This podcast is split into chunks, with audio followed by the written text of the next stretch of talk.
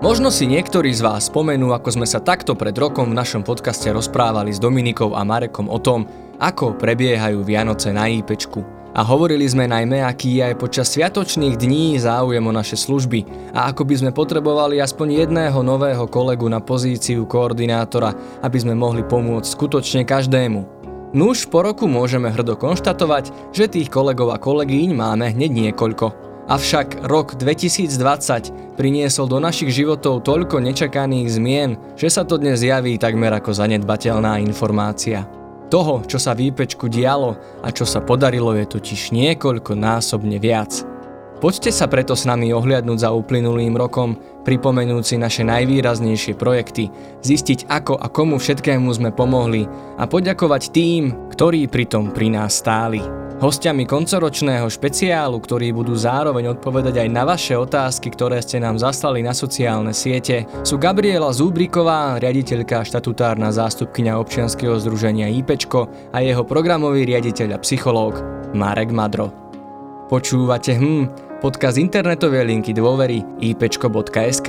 Moje meno je Marek Franko.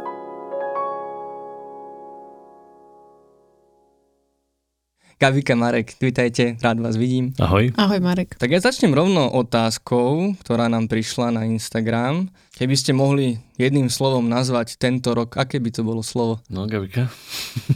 mm, jedno slovo by bolo šok, ale ešte by som to potom potrebovala rozviesť. Tak to kľudne môžeš aj rozviesť. Uh, lebo bol to šok na jednej strane v tom negatívnom slova zmysle naozaj, že ten vírus to proste si nikto nevedel predstaviť ale zároveň je to taký ten šok pozitívny z toho, že koľko príležitostí to prinieslo a ako fantasticky, alebo proste, že z toho zlého, koľko aj dobrého sa dalo a podarilo spraviť. Uh-huh. Pre mňa je to rok zvýšeného adrenalínu. Adrenalín, to by som asi tak, uh, ak by som chcel dodržať to jedno slovo. Naozaj celý rok v napätí, celý rok uh, v aktivite a v akčnosti podľa mňa sme ho využili na to, aby, aby sme sa vchopili tých situácií ťažkých ako príležitosti na nejaký posun, na nejakú zmenu, na nejakú pomoc ľuďom a IPčku ako organizácii. A to všetko teda za sebou prináša stres a zvýšený adrenalín, ale adrenalín aj v tom dobrom slova smysle, že to bola proste jazda. Súhlasím, bol to náročný rok, ale teda naozaj taký, ktorý sme možno ešte nikto z nás takýto rok nezažili, tak preto si ho poďme trošku zrekapitulovať, čo sa nám za ten rok všetko podarilo zrealizovať a vlastne ako to možno celé začalo. Lebo keď sa pozrieme, že čo sa dialo v januári, že čo sme robili v januári, tak to vyzerá na takú pohodu, klideček, taký bež, bežnú prevádzku linky dôvery. Koľko sme mali vtedy poradcov a koľko ľudí k nám tak možno denne alebo týždenne chodilo poradu? Keď sa pozriem na našu štatistiku a na naše dáta, tak za tento rok sme mali 50 tisíc kontaktov. Nemáme to ešte úplne uh-huh. presne zrátané, ale 50 tisíc kontaktov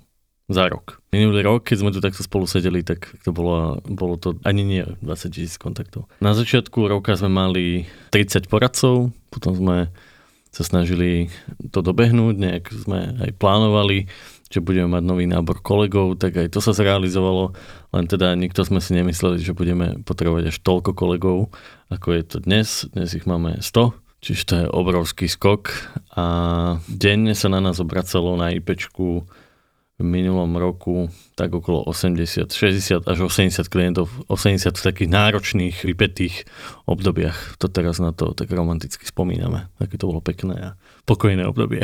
Hej, hej. Ale to už, teda, už si teda načala aj to, že čo sa všetko zmenilo kvôli pandémii, ale naozaj ten január bol ešte taký, že sme to bolo ešte niekde v Číne, ešte niekde ďaleko, vôbec sme si to neuvedomovali a riešili sme úplne iné projekty, ktoré sme riešili najmä vo februári a to bola spolupráca s filmom v síti, v sieti a ešte sme mali takú aktivitu s názvom Hýbaj voliť. Hýbaj voliť. Áno, ďakujem Gabika.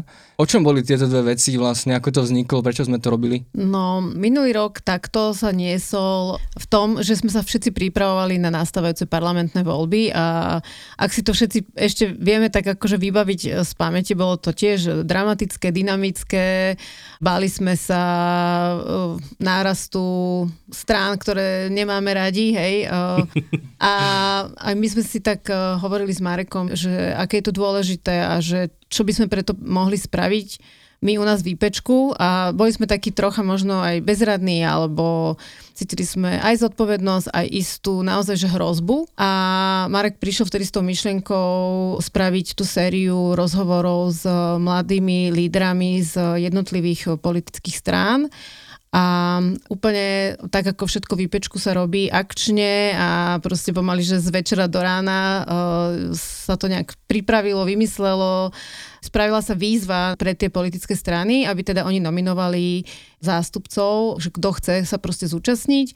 Tak to nejak úplne, že z hurta a narýchlo, ale nakoniec z toho vzniklo podľa mňa úplne, že vynikajúca séria rozhovorov, ktoré mali aj celkom vysokú sledovanosť a aj priniesli naozaj hodnotné informácie, ktoré pomohli mnohým mladým ľuďom sa trocha zorientovať v tej politickej ponuke. A to bola mm-hmm. tá mhm. kampaň Hýbaj voliť. Keď sa pozrieme na tú druhú tému, mimochodom na Hýbaj voliť, spomínam s takým úsmevom a teraz som si aj hovoril, že teraz by to bolo super zopakovať, zrekapitulovať po roku a znova si pozvať tých istých politikov, ktorí všetci, skoro všetci sedia v parlamente a dokonca mnohých teraz iba spoznávame, vidíme proste kade tade. No a že čo sa vlastne udialo v tých témach, na ktoré sme sa pýtali, na duševné zdravie a na život mladých ľudí, že ako tie politické strany s nimi vôbec počítajú. Ale tá druhá časť tej tvojej otázky, film v sieti, o ňom sme sa už tu párkrát rozprávali. Áno. Ja len poviem, že ten projekt stalo sa to, zase to ako keby rekapitulujem tak z pohľadu na celý rok, ako keby spätne, priniesol niečo, čo tu na Slovensku veľmi chýbalo. Rok dozadu sme nezaznamenávali prípady detí, mladých ľudí, ktorí by sa na nás obracali s tými témami sexuálneho zneužívania na internete priamo. Oni nás kontaktovali pri tých extrémnych snahách o vyriešenie tej situácie, pri pokusoch o samovraždu. A tento rok sme mali, myslím, že 670, nemám úplne ešte ako keby takú maličku tie naše štatistiky za celý rok, ale 670 kontaktov, myslím, bolo s mladými ľuďmi o sexuálnom zneužívaní na internete. Vďaka tomu nášmu projektu stalo sa to. Vďaka tomu, ako sa tu diskutovalo o tej téme sexuálnych predátorov alebo obeti sexuálneho násilia na internete to je podľa mňa veľmi dôležitá vec, pretože stalo sa to ako aktivita, ako projekt, nielen ako web, stalo sa to SK, ale vlastne aj ten vrchol celého toho projektu bol, že sme vytvorili obrovské leporelo, ktoré sme ponúkli školám, ktorých teraz momentálne nemáme deti, ale teda je to pripravené, je to ako keby udržateľné, je to, je to proste veľká vec, ktorá bude veľmi užitočná ešte aj ďalej. Naozaj to veľa zmenilo v tej diskusii o internetovej bezpečnosti a o takom ako keby pohľade nie je len, že internet je hrozný priestor, ale aj taká, prinieslo to taký ten aktivizmus a takú tú snahu hľadať riešenia a pomoc. Mm-hmm. No hej, a keď teraz o tom hovoríš, už sa mi to trošku vynára. Tá spolupráca prišla tak nečakane a veľmi rýchlo. Chvíľu. Ste majstrovali web a písali ste metodiku pre učiteľov, aby vedeli vlastne pracovať s touto témou. A možno, že to nebolo až také viditeľné ako ten film samotný, predsa len ten má o mnoho väčší marketingový zásah ale určite to nie sú zanedbateľné veci. A my sme boli aj veľmi prekvapení, že tá metodika mala naozaj úspech a tí pedagógovia si naozaj, že v stovkách objednávajú a teda pracujú s ňou, takže akože nevydali sme to, že aby sme to mali v šuflíku, ale naozaj... Dokonca sme museli robiť dotlač. Sa s tým, že... sa s tým pomerne intenzívne pracuje, takže to, to sme veľmi radi. Veľký záujem bol vlastne aj o webináre k tejto téme, ktoré sme trošku neskôr, ale tiež sme ich organizovali. Tak tam sa to aj muselo prispôsobovať potom už tej situácii s tým covidom, keďže uh-huh. na jar tiež boli školy zavreté, takže nemalo zmysel v tej situácii robiť webináre na túto tému pre školy, takže ono sa to vlastne potom presunulo, myslím, že na september alebo možno oktober, toto neviem presne. Čiže na tie mesiace, keď už sme si tak chvíľu mhm. zazmysleli, uh-huh. že ten život bude uh-huh. normálny. Ale teda našťastie sme to ako keby stihli spraviť vtedy. Pre mňa je obrovské prekvapenie, že na tom webe stalo sa to SK, pribudlo obrovské množstvo materiálov, s ktorými učitelia, ale aj rodičia môžu denodene pracovať a aj máme na to veľa spätných väzieb. Naozaj, keď som chodil po Slovensku, lebo som mal aj také obdobie, kedy som chodil vzdelávať rôzne skupiny, tak veľa ľudí na ten web reagovalo ako na úžasný nástroj. Je to dobre to počúvať, je dobre to vidieť a keď som Gabike posielal informáciu, že Gabika, musíme urobiť dotlač ďalšiu tých našich metodík, tak ja s takou malou dušičkou, lebo že Gabika má na starosti tie peniažky, tak je to zároveň ako keby obrovská správa pre Slovensko, že tu vzniká niečo, čo dokonca nevytvorila, že nejaká malá skupinka nejakých dvoch odborníkov, ktorí po večeroch písali si niečo pre seba, ale že tá metodika vznikla v spolupráci s rôznymi inštitúciami, s rôznymi odborníkmi. My sme na začiatku mali taký okrúhly stôl. A ja na ten okrúhly stôl veľa spomínam, pretože to veľa, veľa tak ukázalo o tom, že, že kde sa vlastne tá téma nachádza a že kam sa treba pohnúť. A to nám myslím veľmi pomohlo.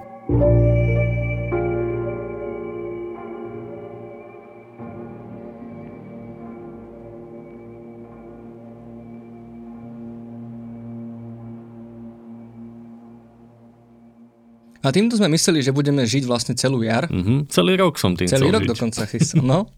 A potom prišiel marec, čo vlastne o tom už isto sme aj vraveli veľa, aj sa teda v médiách, no ale hneď sa k tomu dostaneme. Ja možno opäť načriem do otázok, ktoré nám prišli na sociálne siete. Jedna z nich je, podľa čoho vyberáte témy do podcastu, hostí a ako dlho trvá výroba jedného dielu. Marek, to je otázka na teba skôr. Asi na mňa. No, mm-hmm. témy prichádzajú tak z rôznych zdrojov, niečo napadne mne, niečo napadne Marekovi, niečo napadne našim ďalším kolegom a kolegyniam. Tak si to zapisujeme do takého obrovského zoznamu, ktorý zdieľame. A potom, keď príde čas, že uh, máme pocit, že by to bolo treba to spracovať, pracovať, tak ja prídem za Marekom, spýtam sa, že kto by bol najlepší host, pretože Marek má široké známosti, široké kontakty v odbornej obci, tak on nám dá nejaké tipy týchto ľudí potom oslovíme. A pokiaľ oni sú že flexibilní, že naozaj majú čas, čo sa ale nevždy deje, tak za týždeň vieme zmajstrovať celý diel s tým, že ja si to naštudujem, nahráme to, postrihám a vlastne do týždňa je to vonku. Pokiaľ je to taký host, ktorý nemá úplne čas, tak sa niekedy dohodneme až o týždeň, o dva a trochu sa to natiahne, ale to patrí k tomu. Ja k tým podcastom poviem, že pre mňa je to veľmi ťažké vždy od Mareka niečo medzi tým ešte chcieť, pretože Marek, on sa naozaj do tej témy tak zahlbí, že napríklad na tému domáceho násilia, keď sa ma pýta, že kto o tejto téme najviac vie, tak ja sa vždycky tak na neho pozriem, že Marek, však ty. No, neviem. ty sa tej téme veduješ celé roky a pripraviť ten podcast alebo odmoderovať ho je strašne veľa práce, že to sa ako keby nezdá, ale Marek, on sa na to pozerá tak strašne poctivo a on fakt si naštuduje tú tému aj veľmi dopodrobná, dokonca opravuje tu hostí, ktorí citujú nejaké zdroje a podobne. Často na neho tak potom pozerám pri tom, pri tom počúvaní, že že to je neuveriteľné. No, takže Marek je makač podcastový a som rád, že ho máme a, a ten podcast to takisto, to je také, že to tu beží niekde na pozadí, počítame s tým ako s takou automatickou súčasťou nášho života keď sme chodili po Slovensku, napríklad po rôznych festivaloch počas roka, síce hovorím o tom, ako keby to bolo strašne veľa, tých festivalov bolo málo, ale ale že keď sme boli v nejakom kontakte so, so študentami, s mladými ľuďmi, tak veľmi veľa z nich nám hovorilo, že nás ani nepozná, ale poznajú náš podcast. Že to bolo také, že, že wow, že som bol z toho taký veľmi vždy potešený a vždy som mu tu tak rád oznamoval, že pozri, zase všetci poznajú iba podcasty a, a moju robotu a to, čo my tu robíme v tak to nikto nepozná, podcasty poznajú. Takže som rád, že podcast má svojich fanúšikov a že, že ste tu s nami. Áno, áno, je to hlavne vaša zásluha a k tým našim rekordným číslam sa ešte dostaneme, pretože skončili sme pri marci, pri nástupe prvej vlny korony, kedy paradoxne podcasty sme prestali vyrábať, lebo sme to vôbec časovo technicky nezvládali.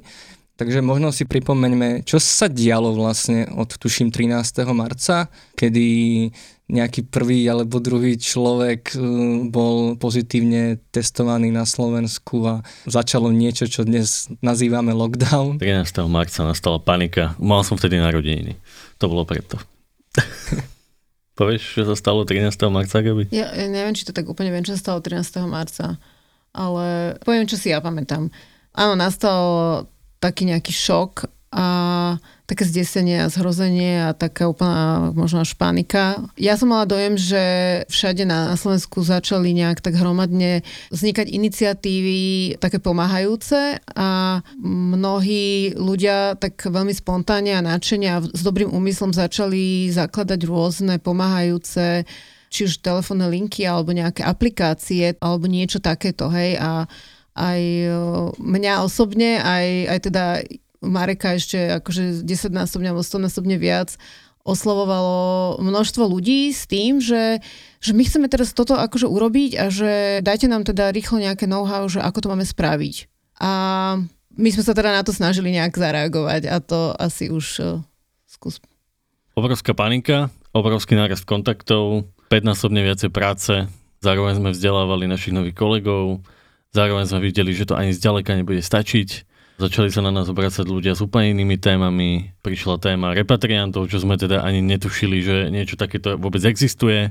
Naozaj to bolo obdobie obrovského strachu, ale aj obrovskej solidarity, ako hovoríš Gabika, a zároveň obrovských takých akože požiadaviek na nás. A popri tom, ako sme robili tú pomáhajúcu prácu, tak, tak zrazu proste sme boli súčasťou rôznych pracovných skupín, stretávali sme sa s rôznymi odborníkmi na krízovú komunikáciu.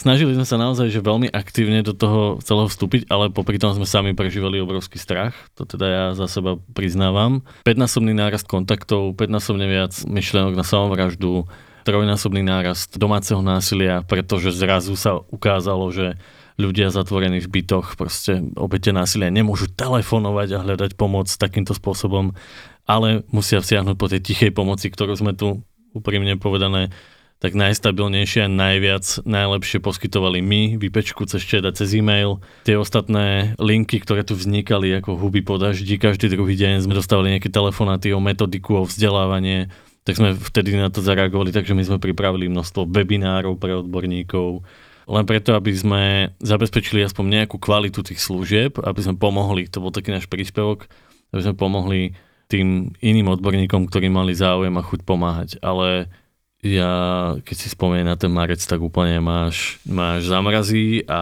bol to, bol to veľmi zlý mesiac, veľmi zlý. A ešte sme sa do toho celého snažili priniesť aj nejakú tú nádej a stále ako keby zdôrazňovať to posolstvo toho IPčka, že my sme tu pre tých, ktorým je najhoršie.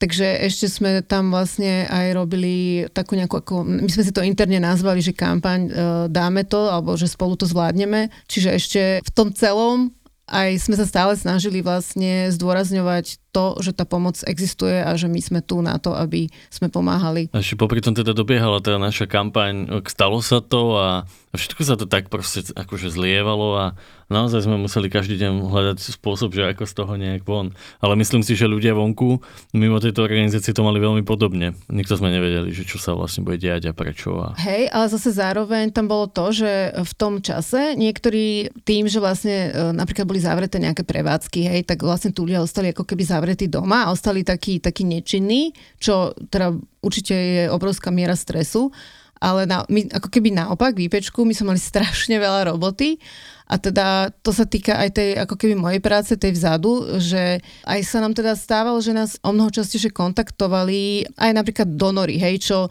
sa asi, že nikdy v živote predtým nestalo, že donor by sa sám ohlásil, že halo, no tak, že teda fakt e, je zlé a že, že my vás vnímame, že vy teraz robíte fakt dobrú robotu a že čo potrebujete. To bolo akože na jednej strane skvelé, úžasné, fantastické, ale teda ďalšia, akože robota a zodpovednosť a starosť, ale akože taká tá príjemná, no ale, no, ale teda, že my sme uh-huh. sa mhm. fakt ne, nemohli uh-huh. zastaviť. To... Uh-huh.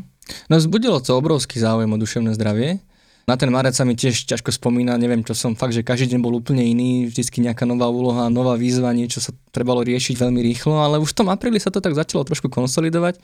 Vlastne aj tým, že vznikla krízová linka pomoci, ktorá je vlastne doteraz ovplyvňuje naše životy v IPčku.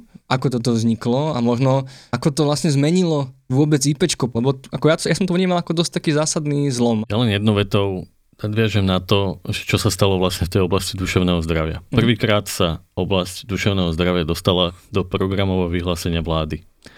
Dokonca sa stalo to, že my, organizácie, ktoré veľmi podobne teda fungujeme, tak sme sa spojili. Že sme hľadali spoločné riešenia a spoločne sme chceli prispieť k tej téme, ale najmä všetci sme naozaj zažívali obrovský nárast tých kontaktov a vedeli sme, že musíme byť aj takým príkladom toho, že spolu sa to dá. A tak vznikla taká iniciatíva Liniek pomoci, v rámci ktorej sme začali pripravovať odpoveď vlastne na tú pandemickú situáciu a to bola špecializovaná linka pomoci určená pre tie covidové situácie. My sme sa ale pripravovali aj na také témy, ktorých sme sa obávali, napríklad, že budeme v kontakte s ľuďmi, ktorí budú umierať na covid, To sa teda ale stáva teraz realitou, že sprevádzame ľudí, ktorí umierajú, sprevádzame rodiny ľudí, ktorí práve niekoho stratili kvôli covidu alebo zažívajú ten obrovský stres toho ochorenia. Obracajú sa na nás ľudia z prvej línie, zdravotní pracovníci. Tá linka, je to taká zvláštna reakcia, že popri tom, že máme strašne veľa práce, tak si ešte pridáme ďalšiu. Nakoniec v rámci tej iniciatívy sme sa tie krizové linky pomoci chopili my ako IPčko, spolupráci s partnermi, s nadáciou Slovenskej sporiteľne, so Slovenskou sporiteľňou a nadáciou Orange a s Orangeom. Naskôr to hovorím takto všetkých úplne podrobne, lebo oni si to fakt zaslúžia. My sme za dva týždne priniesli technické riešenie, hľadali sme odborníkov, ktorí na tej linke budú pracovať, začali sme ich po nociach školiť. Bolo to také obdobie kedy sa IPčko podľa mňa totálne zmenilo. My sme zo 17-hodinovej prevádzky prešli na non-stop prevádzku. Začali sme poskytovať tú pomoc cez telefón, čo je obrovská zmena. Naši kolegovia mali skúsenosť s chatom a s e-mailom a už pri týchto dvoch službách vieme, že tá odborná stránka veci je úplne iná, že úplne inak sa poskytuje tá pomoc cez e-mail, úplne inak sa poskytuje cez chat a zrazu sme ju začali poskytovať aj cez telefón, čo je teda úplne iné. A navyše ešte aj cez video. Krizová linka pomoci zmenila to, že IP už tu nie je len pre mladých ľudí, ale je tu pre všetkých. Potvrdzuje sa, že je to najvyužívanejšia krízová linka. Denne máme aktuálne, a to ako keby, keď to spriemerujem odvtedy, ako funguje krízová linka pomoci, tak máme okolo 250-280 kontaktov denne, čo je teda že obrovský nárast tých kontaktov a ten náš tým sa brutálnym spôsobom rozšíril a keď sme doteraz manažovali 30-40 odborníkov, tak teraz ich máme 100, dokonca 120. Keby sme chceli zarátať úplne všetkých naozaj poctivo, tak, tak naozaj že 120 ľudí, ktorí každý týždeň venujú 12 hodín času profesionálne poskytovať pomoc ľuďom tam vonku to obrovský kolos. Inak v rámci tej krizovej linky pomoci sa udialo veľa vecí. My sme mali obrovskú mediálnu kampaň, mali sme benefičný večer, čo sme nikdy predtým nezažili, taký, že v hlavnom vysielacom čase sme mohli hovoriť o tej našej službe a o tom, že ako je duševné zdravie dôležité a ako ľuďom je teraz ťažko a čo sú práve tie správy, ktoré oni teraz potrebujú počuť, aby sa upokojovala tá situácia. A myslím, že sa nám to naozaj veľmi dobre podarilo. Ja by som k tomu doplnila, že ako sa hovorí, že všetko zlé je na niečo dobré, tak aj celá taká tá hrôza tej jary možno trocha prispela aj k tomu, že teda sa viac hovorilo o tom duševnom zdraví, viacej sa hovorilo o IPčku, naozaj tých mediálnych výstupov, ako hovorí Marek, bolo fakt, že veľa.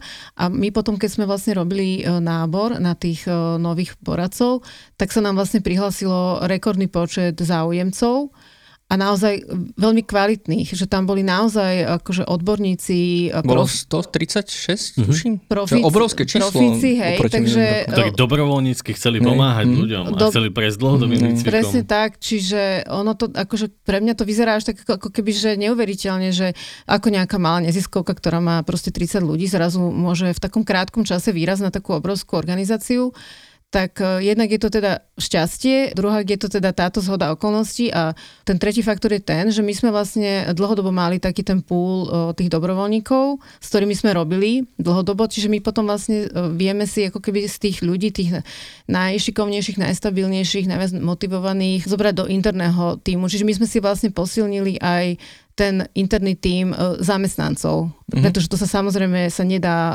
proste mať stovku dobrovoľníkov a v organizácii iba tých dobrovoľníkov. Hej? Čiže my stále potrebujeme mať aj ten interný tím zamestnancov, ktorí tých dobrovoľníkov vyberajú, vzdelávajú, motivujú, mm-hmm. starajú sa mhm. o nich a to a to a to Čiže vlastne celá tá organizácia veľmi rýchlo bola schopná takto akože veľmi flexibilne narásť. Ja ešte musím povedať, že aj také možno aj negatívne, že my sme vždy si výpečku dávali veľmi záleží na tom výcviku tých našich kolegov. My sme vlastne vďaka tej krizovej linke pomoci, my sme úplne zverejnili všetky naše metodiky, my sme ich ponúkli vo webinároch odborníkom, my sme popri tom, ako sme školili tých našich ľudí, tak sme ponúkli tú našu odbornosť tej odbornej verejnosti a zakreditovali sme vzdelávanie, ten výcvik, ktorým prechádzajú tí naši, ich voláme dobrovoľníci, hej, ale to sú proste experti, ktorí popri vlastnej práci, terapeutickej práci sa rozhodnú 12 hodín ešte venovať takéto činnosti. Pravda je taká, že my ich máme ako dobrovoľníkov práve kvôli tomu, že my sme malá organizácia, nemáme peniaze na to, aby sme mohli mať 120 e, e, zamestnancov, ktorých by sme potrebovali možno ešte viac. Pretože ten dopyt po tých službách je enormný. A na tej profesionalizácii sme takisto veľmi veľa a veľmi rýchlo museli ako keby pridať.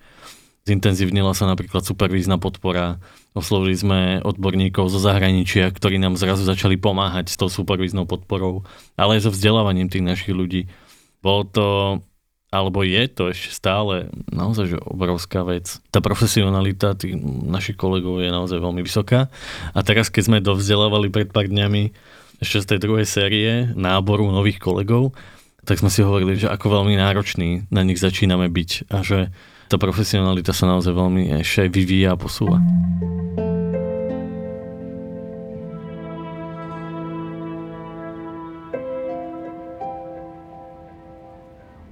Mám tu otázku, ktorá nám opäť prišla. Čo vás každý deň nakopne do vašej práce? Tak o, okrem o, takého praktického detailu, ako je káva a proste nejaká rána prechádzka, taká akože svížna do práce, pre mňa je to ten pocit zodpovednosti, že keď teda IPčko je tu pre tých ľudí, ktorí to potrebujú, tak e, ja by som mala byť vzadu niekde pre to IPčko a urobiť si tú moju robotu, ktorá je potrebná k tomu, aby to IPčko mohlo si robiť to, čo ľuďom slubujeme. Možno keby si mohla aj povedať, že čo vlastne, čo je tvoj úlohou ako riaditeľky? No môj úlohou je v prvom rade starať sa o tie peniaze, takže je to taká tá neviditeľná práca, robiť rôzne úhrady, podpisovať zmluvy, kontrolovať ich, pripravovať ich, hlavne teda pripraviť rôzne finančné vyučtovania a vlastne zdokladovať darcom, či už jednotlivcom alebo organizáciám, ktoré podporujú činnosť IPčka, že teda tie peňažky, ktoré nám dali, ako sme ich použili a že sme ich použili transparentne a že sme ich použili presne na to, na čo nám ich dali. Toto je to, čo je tá moja hlavná práca. Takže ako keby presvedčiť a neustále opakovane ich presvedčať o tom, že tá naša robota je proste naozaj profesionálna a dobrá a kvalitná. Marek, čo teba nakopne do práce? Najskôr ma napadli také veci ako že spätná väzba od tých klientov, že to naozaj funguje, tie príbehy, ktorých ja sa naozaj môžem dotýkať a ja mám to šťastie sa dotýkať tých najnáročnejších, najzložitejších príbehov. A to je naozaj že adrenalinová práca. To je naozaj niečo, pri čom vidíme často aj že ako sa vďaka tomu slovu, vďaka tomu nášmu nasadeniu, ako sa vlastne otvorí ten príbeh toho klienta zrazu z tej beznádeje tam proste prichádza nejaká cesta ako z tej situácie von. A mňa to baví to hľadať, to je ako keby to prvé, čo mi napadlo. A druhé je asi to nadšenie toho nášho týmu a tých kolegov a to ich nasadenie. Oni naozaj milujú tú svoju prácu a možno to majú podobne ako ja, že takisto keď vidia tie príbehy, tak to funguje, ale oni sú ešte aj že fantastickí ľudia, že pracovať tú výpečku je naozaj to je proste veľká česť, proste, keď my diskutujeme o tých veciach, alebo keď len máme taký interný humor samozrejme, len keď sa ako keby smejeme spolu, tak to je asi to, čo mňa sem ťahá, alebo to, čo mne pomáha, aby som sem rád chodil. Mm-hmm. Posuňme sa teda ďalej, už sme niekde v júni, v júli, v auguste, tam prišlo takéto upokojenie na chvíľu sme úplne zabudli na koronu, na pandémiu. Pre mňa to leto, aj keď teda nie som cestovateľský typ, ale bol, bolo paradoxne také dosť e, cestovateľské, samozrejme v rámci Slovenska. E, mali sme team building, boli sme na turistike a zároveň ja teda len pár dní a tým Marek o mnoho viacej, vlastne sme cestovali po celom Slovensku s nálepkami čo to boli za nálepky a prečo vôbec sme lepili a kde sme ich lepili, tie nálepky. Po prvej vlne pandémie vyšlo také varovanie Svetovej zdravotníckej organizácie, že sekundárnych obetí COVID-19 mysleli na samovraždy bude asi toľko ako obetí COVID-19 po svete. My sme to naozaj tak zažívali na tom IPčku, že, že sme mali mali sme tie čísla, aj tie príbehy, tie kontakty naozaj také vystúpené v tej téme. A chceli sme niečo urobiť a tak vznikla nálepková kampaň. Keď na tým tak rozmýšľam, tak my sme vlastne prešli niekoľko tisíc kilometrov, kde sme vlastne kopírovali železničné trasy spolupráci so železnicami Slovenskej republiky sme identifikovali také tie najrizikovejšie, najčastejšie miesta, kde sa dejú tieto tragédie a tieto smutné príbehy. Licovali sme dáta zo železníc s takouto našou pomyselnou mapou našich skúseností z tých príbehov, že tí ľudia prichádzajú na to isté miesto. A na tie najsmutnejšie miesta sme chceli priniesť nádej. Tak sme tam priniesli informáciu, najprv papierové nálepky, potom sme ich vymenili za tabule umelé s informáciami o tom, že, že pozri, keď si v tejto situácii, keď si na tom takto zle, skús ešte sa nám ozvať. Dnes som presne počítal, že koľko ľudí sa nám ozvalo z tých miest. Bolo to 69 ľudí, ktorí sa nám ozvali z kolejníc vďaka týmto tabuliam. Od vtedy ako sme nabrali tú odvahu a išli sme po tých železniciach a vlastne my tam stále chodíme pretože máme takú dohodu so železnicami, že keď sa udeje takáto tragédia, tak e, my sa vlastne to dozvieme a snažíme sa aj tie miesta urobiť bezpečnejšími miestami a stále aj tak e, kontrolujeme, že či tam tie naše tabulky po tom Slovensku sú a bola to podľa mňa úžasná vec, pretože to zrazu bolo také hmatateľné, že nielen tým svojim rozhovorom tej dištančnej forme viem byť tomu človeku užitočný, ale ja ho viem ešte aj presvedčiť, aby mi dal tú šancu že to bolo také ako keby prepojenie s tými fyzickými miestami. Bolo to aj dosť depresívne, musím povedať, keď sme prichádzali mm-hmm. na tie miesta a, a videli sme tam tie horiace sviečky, tak samozrejme, že, že sme, sme prežívali takú aj tú ľútosť a, a naozaj mnohé tie miesta boli fakt smutné, ale my sme vedeli, že sme tam priniesli nádej, že sme tam priniesli pomoc, že sme priniesli odkaz na to, že ešte tu existuje nejaká šanca.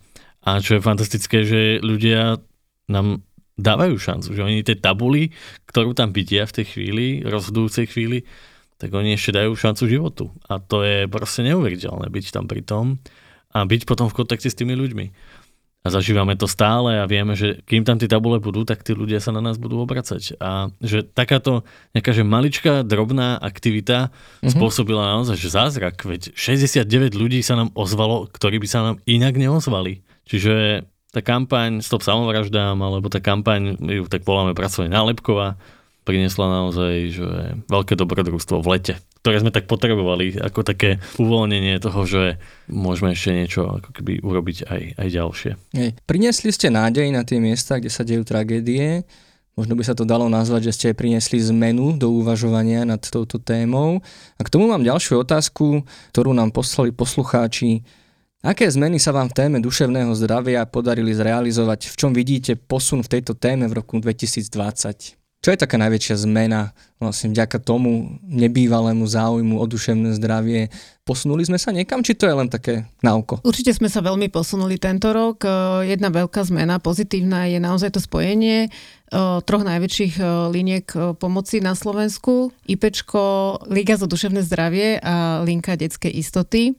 Čiže to, že sa tieto tri organizácie spojili v prospech hľadania riešenia nejakého systémového, dlhodobého a spolupráci štá- so štátom, to bola obrovská zmena. Druhá obrovská zmena bolo to, že sa naozaj aj vďaka tejto iniciatíve, ktorá je už taká, bola už taká dlhodobejšia, podarilo dostať tú tému duševného zdravia do toho programového vyhlásenia vlády. A tá tretia zmena bola to, že naozaj po tej zmene a nástupe novej politickej garnitúry sa s nami na túto tému mnoho politikov alebo mnoho zodpovedných úradníkov začalo rozprávať.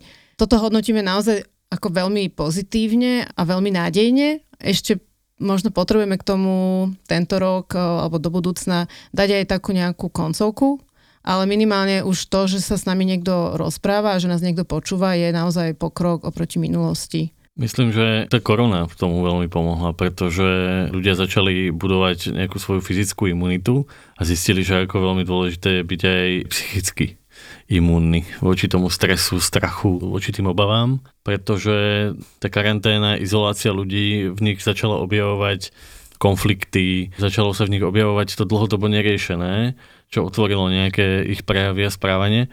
Mimochodom v zahraničí je jedno z tých základných opatrení, ako riešia a pristupujú k tej pandemickej situácii stabilita liniek pomoci. Ako keby taká tá dištančná podpora, psychologická nízkoprahová služba pre obyvateľstvo. A k tomuto sme sa nejak snažili presvedčiť aj tých našich politikov, aj tých zodpovedných, že pozrite, vo svete je tá téma duševného zdravia, táto podpora úplne kľúčová preto, aby sme tú pandémiu zvládli. A zrazu proste sa ukázalo, že naozaj aj my v tomto máme čo to biehať a vďaka tomu sa ako keby aj tá téma začala tak veľmi široko komunikovať. No bolo to cítiť vlastne z tej politickej strany. Pokiaľ viem, tak ste absolvovali niekoľko stretnutí s poslancami, s poslankyňami. Ono, že to ešte nie je tak vidno v tej praxi, možno na úrovni toho zdravotníctva, z tých systémových zmien, ale určite sa zmenila taká tá, alebo dá sa to tak nazvať, že sa zmenilo to nazeranie na túto tému, že je tam, už ideme tým dobrým smerom? Znie to tak veľmi pozitivisticky. Ja si myslím, že oveľa viac v tej téme než politici urobili firmy, ktoré sa postavili k tej téme a začali ju komunikovať ako kľúčovú tému. Boli to tie firmy, ktoré s nami spolupracujú, ako Orange alebo Slovenská sporiteľňa, ktoré naozaj do sveta proste spustili že obrovskú kampaň na, na, o tej téme duševného zdravia. Tí firmy si uvedomili, že naozaj to duševné zdravie je oblasť, ktorá je tu veľmi zanedbaná na Slovensku a že buď oni samé urobia niečo aj dovnútra svojich vlastných štruktúr, svojich vlastných organizácií, ale aj navonok o, svetu. A tým vlastne vytvorili tlak aj na to, aby sa nejaké zmeny udiali aj na úrovni štátu. A ja zase nechcem byť taký akože pozitivistický. Áno, máme duševné zdravie programovom vyhlásení vlády, existujú dva nové odbory o duševnom zdraví, existujú pracovné skupiny odborníkov, Existujú prípravy nejakých reforiem zdravotníctva, reforiem duševného zdravia, reforiem psychologickej starostlivosti, ale všetko sa len pripravuje. Mm. A musím povedať, že tých príležitostí bolo oveľa viac, ako ich tí kompetentní dokázali uchopiť. A že mohli sme byť ešte ďalej. Keby... Um, keby. Ale som rád aj za to, čo sa udialo, ale Martin Knut, riaditeľ Ligy za duševné zdravie, hovorí, že niekedy treba 20 rokov, aby sa niečo pohlo a niekedy stačí jeden mesiac, aby sa udialo 20 rokov.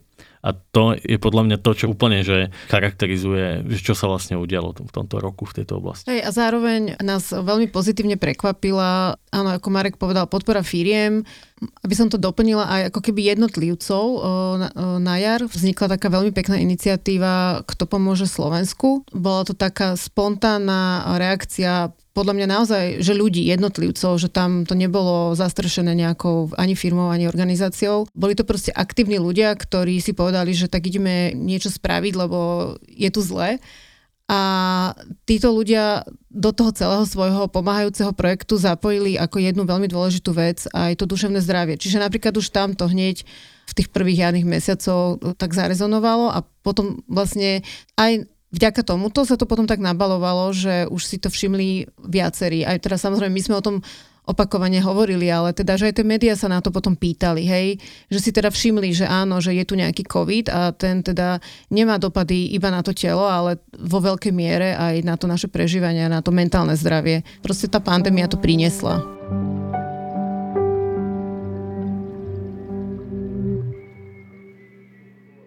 Dobre, posuňme sa ďalej. September, október, november. Ja keď sa pozerám na taký náš zoznam toho, čo sme všetko robili, tak tam vidím, že dobiehajú, respektíve stále bežia paralelne tie všetky veci, o ktorých sme sa rozprávali. Sú tam veci, ktoré sa týkali, stalo sa to, stále ste lepili nálepky, bol ten spomínaný nábor v septembri, ktorý si Gabika spomínala s rekordným 136 členným záujmom, čo nie sú sami o sebe samozrejme veci. Každá tá vec potrebuje nejakú prácu, nejaký čas, nejakú námahu a keď tie veci bežia ešte paralelne, popri tom, že stále fungujú všetky tri naše linky dôvery, ipečko.sk, dobrá linka aj krízová linka pomoci, Takže v takomto nejakom móde sme už od septembra. Ja môžem povedať za podcast vlastne, že v oktobri sme dosiahli absolútny rekord v počúvanosti za mesiac 15 tisíc vypočutí nášho podcastu za mesiac. To tu ešte nebolo, ja neviem, čo bolo v oktobri, čo sa dialo, ale naozaj obrovský záujem. Ale ešte tam boli niektoré highlighty, možno taký výrazný bod bola návšteva pani prezidentky u nás. To tiež není úplne každodenná záležitosť. Ako to vzniklo? Počas toho leta naozaj bolo také akože jemný útlom toho akutného stresu veľkého nášho.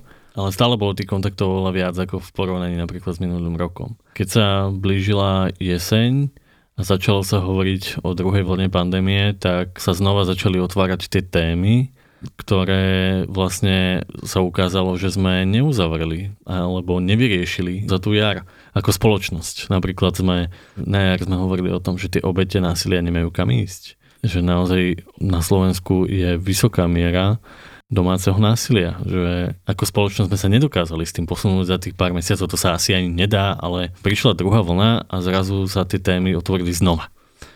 A otvorili sa ešte ako keby tak viditeľnejšie a raz mi zazvonil telefón z prezidentskej kancelárie, že pani prezidentka by chcela prísť k nám sa spýtať na obete domáceho násilia, na to, ako sa majú zdravotníci. Bolo to po tom prvom veľkom testovaní celoplošnom, že ako vlastne, aké sú tie príbehy tých konkrétnych ľudí na tej druhej strane. Bola to veľká vec pre mňa osobne. My sme pred pol rokom písali pani prezidentke list, že by sme radi ju navštívili, keďže ešte o, aj pochádza z o, organizácie, ktorú si veľmi vážime, z Via Juris, aj sme s nimi spolupracovali v tomto roku, tak sme chceli naozaj nadviazať takú ako keby spoluprácu na takej úrovni, ako keby to nazvať partnerskej. A zrazu tá pani prezidentka prichádzala za nami s tým, že ona chce od nás vedieť, či my žijeme, čo my zažívame a to je ako keby trochu, trochu to má takú inú dynamiku, trochu to má iný obsah. A prišla pani prezidentka a moji kolegovia a samozrejme aj ja sme mali obrovský zážitok z toho naozaj úprimného, obrovského záujmu. Boli sme prekvapení z tej komunikácie, ktorú potom tá prezidentská kancelária, sama pani prezidentka, okolo tej témy, okolo dôležitosti toho, aby ľudia vedeli, že tá pomoc je tu, že je tu non-stop, že sú tu ľudia, ktorí vo svojom voľnom čase ponúkajú svoju odbornosť iným a bola to veľká vec, tá spolupráca s prezidentskou kanceláriou pokračuje. Ja musím povedať, že aj dnes sme mali napríklad telefonát s prezidentskou kanceláriou, kde sme si vymieniali napríklad vianočné pozdravy, ktoré neboli len také formálne. My sme natočili pani prezidentke video, pani prezidentka na to reagovala. No jednoducho naozaj, že, že to prinieslo takú obrovskú, také pozbudenie, takú nádej a radosť pre mojich kolegov ktorí mali pocit, že už je to ako keby len o tom strese veľkom a zrazu prišiel niekto, kto poďakoval. Niekto, kto vlastne zastupuje túto krajinu. A bolo to veľmi pekné, naozaj. Hej. A veľmi dôležité v tej chvíli, lebo to už opäť hovoríme o období toho zvýšeného nárastu ochoreň. Mm, ľudí um, pozitívnych. Ľudí na... pozitívnych, do, dobre, takto. Pozitívnym výsledkom hej, testu. Hej, hej. Takže opäť už taká tá nálada začala trošku upadať. Ešte by som rada doplnila, že okrem eh, toho, že v tomto roku sme tu mali mhm. COVID, uh-huh vlastne ten ostatný život sa nezastavil, hej, to však to je jasné, hej. Len uh, chcem na to nadviazať ešte takou vecou, že napríklad v apríli, uh, ako všetci vieme, sa stala tragédia vo Vrútkach a dve tragédie v Nitre. Všetkých nás to šokovalo a zasiahlo.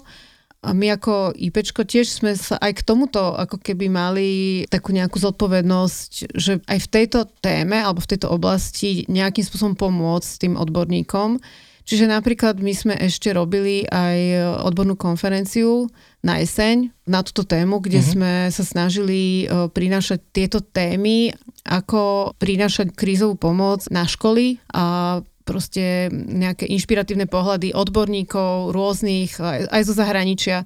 Čiže čo tým chcem celým povedať je, že IPčko má obrovský záber toho, čo robí, že okrem tohto všetkého, čo sme tu povedali, je tu ešte množstvo ďalšieho, čo sme tu ani nestihli uh, hovoriť Napríklad my máme dlhodobý projekt online terénnej práce, ktorý počas celého roka vlastne pokračoval a fungoval a robil ďalšie aktivity, ktoré sme proste mali na pláne a ktoré museli sa udiať, aj sme to chceli spraviť. Tam bolo nesmierne veľké množstvo aktivít, vytváranie neustále ďalšieho pomáhajúceho obsahu a mnoho, mnoho ďalšieho. Čiže IPčko je neuveriteľné v tom, koľko sa tu nás strašne veľa robí. To je naozaj obdivuhodné a klobúk dole pred všetkými ľuďmi v našom týme vrátane vás dvoch, čo tu sedíme teraz spolu. Presne ako vravíš, Gabika, vlastne tých vecí je ešte o mnoho viacej, ktoré aj teraz akoby tak zapadli v tej našej pozornosti toho, čo sa deje v týchto dňoch. Tak možno, Marek, ak by si mohol vlastne aj spomenúť tie ďalšie projekty, ktoré sa možno len v poslednom období rozbehli. Čo boli také najaktuálnejšie veci, ktoré sme spravili? No, my sme ešte spustili napríklad rozšírenie tej krizovej linky pomoci, to sme na jeseň takisto veľmi rýchlo spolupráci s nadáciou Orange, so Slovenskou sporiteľňou a teraz sa pridal v posledných týždňoch aj e, pridali slovenské elektrárne, rozbehli krízový intervenčný tím IPčko, to je teda výjazdový tím, ktorý nám veľmi pomáha vytvárať most medzi ľuďmi, ktorí sú v tej úzkosti priamo na tom mieste, kde prežívajú tú svoju psychickú nepohodu alebo ten stres, tú krízu so záchrannými zložkami. Je to úplne úžasná vec, že sa to vôbec podarilo a moji kolegovia aj teda ja chodíme do terénu priamo k tým ľuďom alebo sme ešte počas tých posledných dní vytvorili takú kampaň, pretože potrebujeme dofinancovať nejaké naše aktivity. Neúplne sme to ako keby vykryli finančne počas toho roka. Stali sme sa zase súčasťou rôznych takých ďalších pracovných skupín, ale aby som sa dostal k tomu, čo sme napríklad že nestihli, alebo že ako to, no to teda... Je, to je jedna z otázok, dobre. keď už teda začínaš, prepáč, že ti do toho skáčem. Čo ste tento rok plánovali a nestihli ste to? Tak uh, ja som už to tak nejak chcela povedať, možno teraz je ten vhodný čas. Ja som si dala minulý rok pri takomto rozhovoru, čo sme mali s Marekom, že bola moja úloha, že nerobiť veľa výpečku. Takže ja som definitívne nesplnila svoj plán na rok 2020, pretože IPčko v roku 2020 robilo 10-násobne viac, ako by som kedy si v živote myslela, že bude robiť. Takže áno, ja si myslím, že už e, je čas e, troška tak sa zastabilizovať a mierne, naozaj aspoň mierne spomaliť a robiť to, čo robíme kvalitne a robiť to dlhodobo, ale naozaj už by som nerada robila exponenciálne rast e, počtu aktivít a počtu všetkého možného, čo tu robíme, vrátanie počtu klientov, aby, aby proste stále rástol. Už by som si to naozaj želala, aby to tak nejak sa zastabilizovalo mm-hmm. a ostalo to tak, ako to je. My sme v novembri mali rekordné čísla. Nikdy sme neposkytli toľko pomoci, ako v novembri 4000 kontaktov za jeden mesiac, čo je, to je, to je neuveriteľné. To, čo tak chystáme, tak je spustenie kontaktného miesta, kontaktného klubu. To malo byť už tento rok. To malo byť už tento mm. rok, chceli sme to stihnúť ešte na jeseň, nepodarilo sa nám to práve kvôli tej pandémii, ale pracujeme na tom, možno to ešte ľudia nevidia, ale už sa to pomaly aj zariaduje a tak. A dúfam, že korona postupne trošku ustane že to zvládneme, túto krízu, v ktorej sa nachádzame a prídu lepšie časy. Budeme môcť predstaviť ten projekt a otvoriť prvé kontaktné miesto, kde budú môcť ľudia prísť a načerpať aj možno nejakú inšpiráciu, aj nejakú pomoc priamo dostať od odborníkov, s ktorými tam budú môcť neformálne komunikovať. A ešte jedna taká oblasť, ktorú chceme otvoriť, a to je, že my potrebujeme vytvoriť také ako keby bezpečný byt, také dočasné ako keby chránené ubytovanie pre tých našich ľudí v tých najakutnejších životných situáciách. Aktuálne na tom projekte pracujeme, premýšľame nad ním, ale to si myslím, že v nás tých nových aktivitách na budúci rok čaká, aj keď naozaj sa tiež pripájam k tomu, čo hovorí Gabika, že, že potrebujeme trochu vydýchnuť a potrebujeme trošku stabilizovať tie veci, ktorých sa hýbeme, ktoré vlastne žijeme ako každodennú súčasť.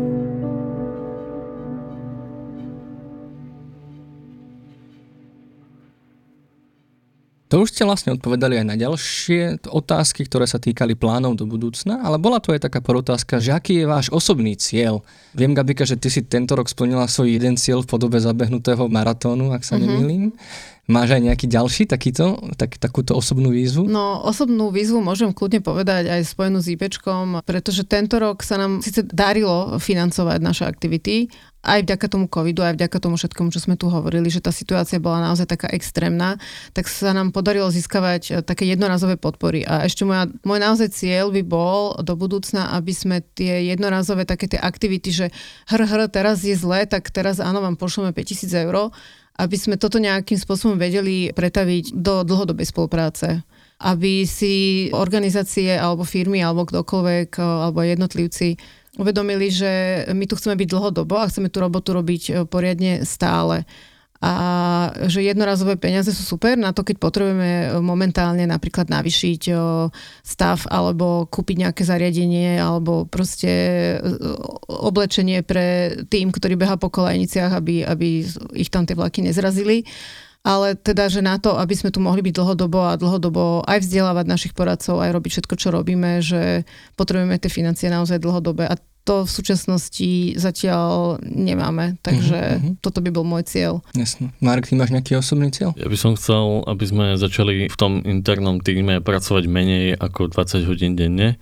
Ja fakt akože klobúk dole pred všetkými tými mojimi kolegami, kolegyňami. To je neuveriteľné, aké oni, oni majú nasadenie. Ja fakt akože neviem, ako im vyjadriť vďaku.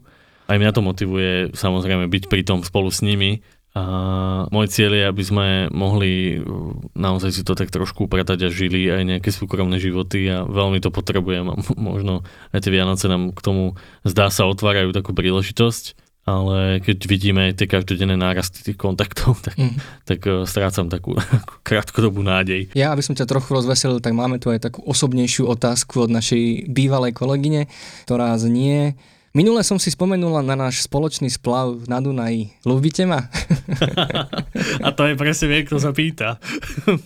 Samozrejme.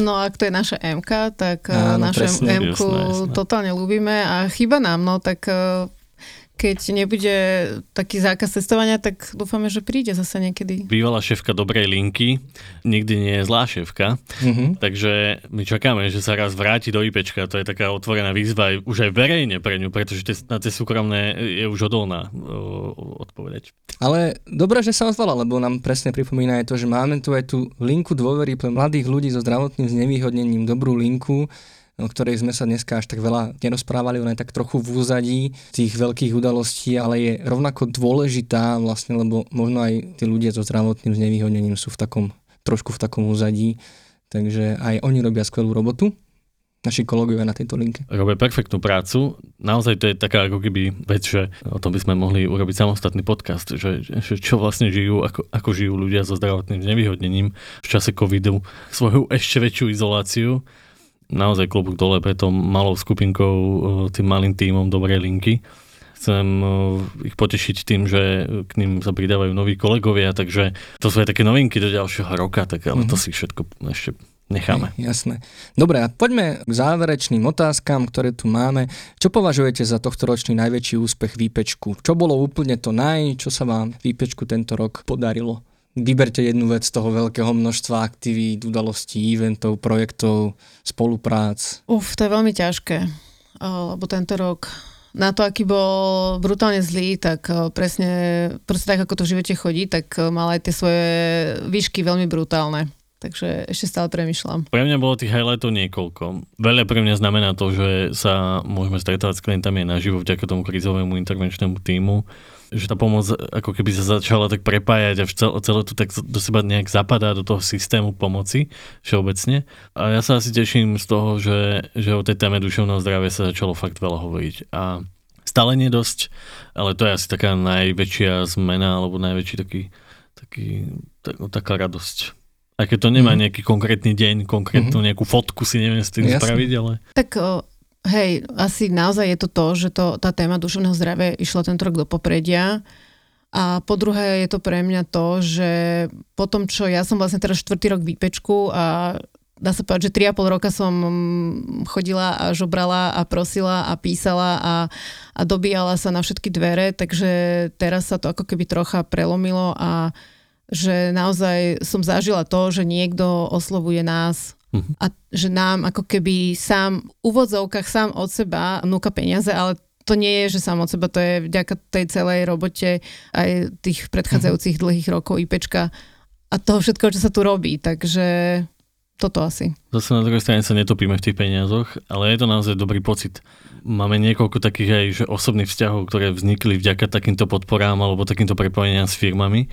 Je to fakt veľmi zácne. To sa dokonca aj v neziskovom sektore sa to ako keby nedieje toto, čoho sme mali možnosť sa nejak dotýkať alebo čo sa nám vlastne stalo. Fakt si to veľmi vážim a dúfam, že to bude pokračovať a že to nebude, nie je to len o tom, že, že sme niečo narýchlo urobili, ale zase na takú stranu veľmi kvalitne a úplne sme odpovedali na tie medzery a diery, ktoré v tom systéme boli a dokázali sme fakt flexibilne reagovať spolu. No pre mňa osobne je to hlavne takéto poznanie, že keď je ľuďom zlé, tak uh, sa proste vedia vyplaviť aj také tie najlepšie veci. Že ja som až úplne dojatá, keď si tak proste na, naozaj uvedomím, že aké iniciatívy vznikali na tú jar, a teraz pokračujú a čo všetko dobre sa vlastne podarilo vytvoriť v tom zúfalstve, ktoré nám tá korona priniesla, že tá schopnosť niektorých ľudí, že príde niečo zlé, veľmi zlé a oni to vedia obrátiť na niečo veľmi dobré, to je pre mňa veľmi inšpiratívne a toto si chcem tak nejak uchovať. Ešte máme jednu podobnú otázku a možno na prvý pohľad podobnú, ale tá odpoveď môže byť úplne iná. Čo vám v roku 2020 vyčarilo úsmev na tvári, také, že keď si na to teraz spomeniete, chce sa vám stále smiať? Neviem, prečo mi napadla taká, taký zážitok s rybami, ktoré máme tu o poschodí nižšie. Ja som dostal k narodinám, pred tou pandémiou som dostal veľké akvárium s rybami a máme tam dve raje. Volajú sa Laco a Julča a Laco sa nechá rád, sa nechá rybami krmiť uh, ako keby cez ruku a to sú ryby, ktoré sa neustále usmievajú, hej, že na ne, keď sa pozriete zo spodu, tak oni, maj, oni majú ako keby, no proste vyzerajú, že sa usmievajú neustále. Tak pri tej otázke mi napadlo presne toto. Že máme tu takéto ryby, ktoré nás vlastne stále rozosmievajú a ešte aj oni sa tak fakt, že divne správajú všelijako. Veľmi zaujímavé to pozorovať. Takže mne napadlo toto. Ale samozrejme, že by to chcelo aj nejaké hlbšie zážitky. Ten team building stal za to napríklad, e, tam sme zažili fakt, že veľa zábavy. Jedna naša koordinátorka tam, keď sme hrali takú hru Mestečko Palermo, tak odhalila svoju vášeň ku kunám. Z toho vzniklo veľmi veľa takých interných vtipov, ktoré používame preto, aby sme zvládali tie ťažké situácie. Tak, tak toto, toto sú dva také momenty, ktoré, ktoré mi napadli? O, mňa fakt nenapadne nič, ale budem nad tým, uh, budem nad tým doma premyšľať, lebo je to super mentálne cvičenie a keď si to pripomeniem, tak potom si to mhm. budem stále pripomínať. Jasné, aj to je dobrý prístup. Dobre, a možno predposlednou otázkou teda, skúsme to zhrnúť, teda, že momentálne už nemáme na IPčku 40 poradcov, alebo 30, ako to bolo na začiatku roka, ale 100, ak nie viac. Nemáme iba jednu koordinátorku, ako sme sa pred rokom trošku stiažovali, ale už máme 4, 5? Koľko to je? No štyroch koordinátorov. Ináč, toto bol ten náš sen pred rokom, mm-hmm. tuším, že to by bolo mm-hmm. super, keby boli štyria. No, ale to bol taký, že, že to sa nedá ani Hej. dosiahnuť. Áno, to bol nedosiahnutelné. Keď bude jeden, tak to bude akože už mm-hmm. úplne, že budeme lietať. A máme v týme aj iných mužov, okrem Mareka Madra. To je, to je fakt. To tiež to je... ďalší uh, splnený z cieľov, ktoré sme mali také dlhodobejšie. A teda, to, a, Čo na to mám povedať? že sa tešíš. Áno, áno. A to teda to najdôležitejšie číslo je, že pravdepodobne... Nemáme to presne zrátané, Hej. ale je to, je to zhruba 50 tisíc kontaktov. Hej, to je 50 tisíc príbehov, 50 tisíc ľudí. 50 tisíc životných situácií, do ktorých nás ľudia pozvali, aby sme sa stali ich súčasťou. Poviem to pateticky. 50 tisíc príbehov ľudí, kde nastalo 50 tisíc zázrakov, kde ľudia posunuli ten svoj život o kúsok, niektorí o 2, o 3, o 4 kúsky ďalej čo je neuveriteľná vec a ak IPčko má nejaký dôvod existencie, tak to je toto jednoznačne. Uh-huh. Toto bol ťažký rok a všetci sme si tak nejak uvedomili, že to duševné zdravie, alebo akokoľvek inak to naz- nemusíme to nazývať tak odborne, proste to, aby sme sa cítili dobre, je, je dôležité a to je ako keby tá rola toho IPčka pomáhať ľuďom a že podľa mňa v tom nasledujúcom roku už všetci tak nejak uh, budeme si sami sebe psychológmi, hej, alebo proste tým chcem povedať, že tento COVID alebo tieto zmeny, ktoré sa teraz dejú, sú šanca pre nás všetkých, aby sme sa zlepšili, aby sme sa zmenili, aby sme sa niečo dôležité naučili, aby sme sa viac poznali a aby tie naše životy boli lepšie. A je to také naivné, ale naozaj by som tomu chcela veriť, že to všetci vezmeme ako šancu a že ten následovný rok bude pre nás všetkých lepší, bez ohľadu na to, či tá vakcína bude, nebude, alebo či sa zaočkovať dáme, alebo nedáme, proste, že tie naše životy budeme žiť troška lepšie. To by bolo pekné, keby to tak bolo. Posledná otázka, ako budete tráviť Vianoce vy? Ja budem ich eh, tráviť pracovne, pretože mám ku koncu roka veľmi veľa deadlineov, ktoré som si tak nejak stále troška odkladala, ako nie je dobre, ale proste som len človek a mám svoje mhm. zlozvyky, takže žiaľ Bohu ma to počkalo až, až cez Vianočné dni, ale teda tie úplne, že Vianoce, Vianoce, budem samozrejme s najbližšou rodinou a iba v mojej bubline budem sa snažiť čo najviac si oddychnúť a načerpať síly na to, aby som potom mohla zase naplno makať. Ja budem mať tiež veľmi pracovné Vianoce, aj sa na to teším, trošku prestriedam kolegov, dúfam, že si aj trošku budeme mať možnosť oddychnúť a ja som si dal taký cieľ, že počas Vianoc, počas tých sviatkov pôjdem aspoň trikrát do lesa. Tak zase vám budete môcť na budúce tu sekírovať za to, že som to zase nesplnil, ale mám cieľ a naozaj no, urobím všetko preto, aby som bol aspoň trikrát v lese. Super. Gabika, Marek, ja vám veľmi pekne ďakujem, že ste si na toto našli čas, za vaše naozaj inšpiratívne odpovede a hlavne vám ďakujem za to, aký ste, za to, čo robíte a že aj vďaka vám vlastne sme my spoločne vypečku tam, kde sme. Ďakujem vám ešte raz a prajem vám pekné sviatky. My ďakujeme za pozvanie, Marek. Ďakujeme veľmi a prajeme krásne, zdravé Vianoce.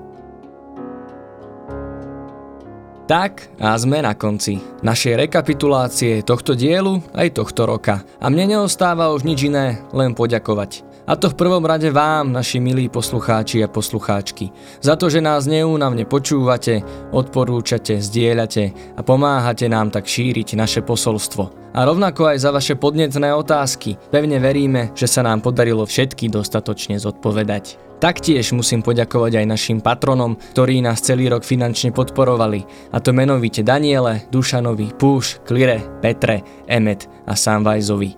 A ja osobne musím v neposlednom rade poďakovať aj mojim kolegom a kolegyniam, špeciálne Marekovi Madrovi, Zuzke Juránekovej, Lenke Nemcovej a Danke Gáborovej za ich neoceniteľnú podporu a pomoc pri tvorbe tohto podcastu. Priatelia, prajem vám všetko dobré do nového roka. Veľa zdravia, šťastia a pokojných dní.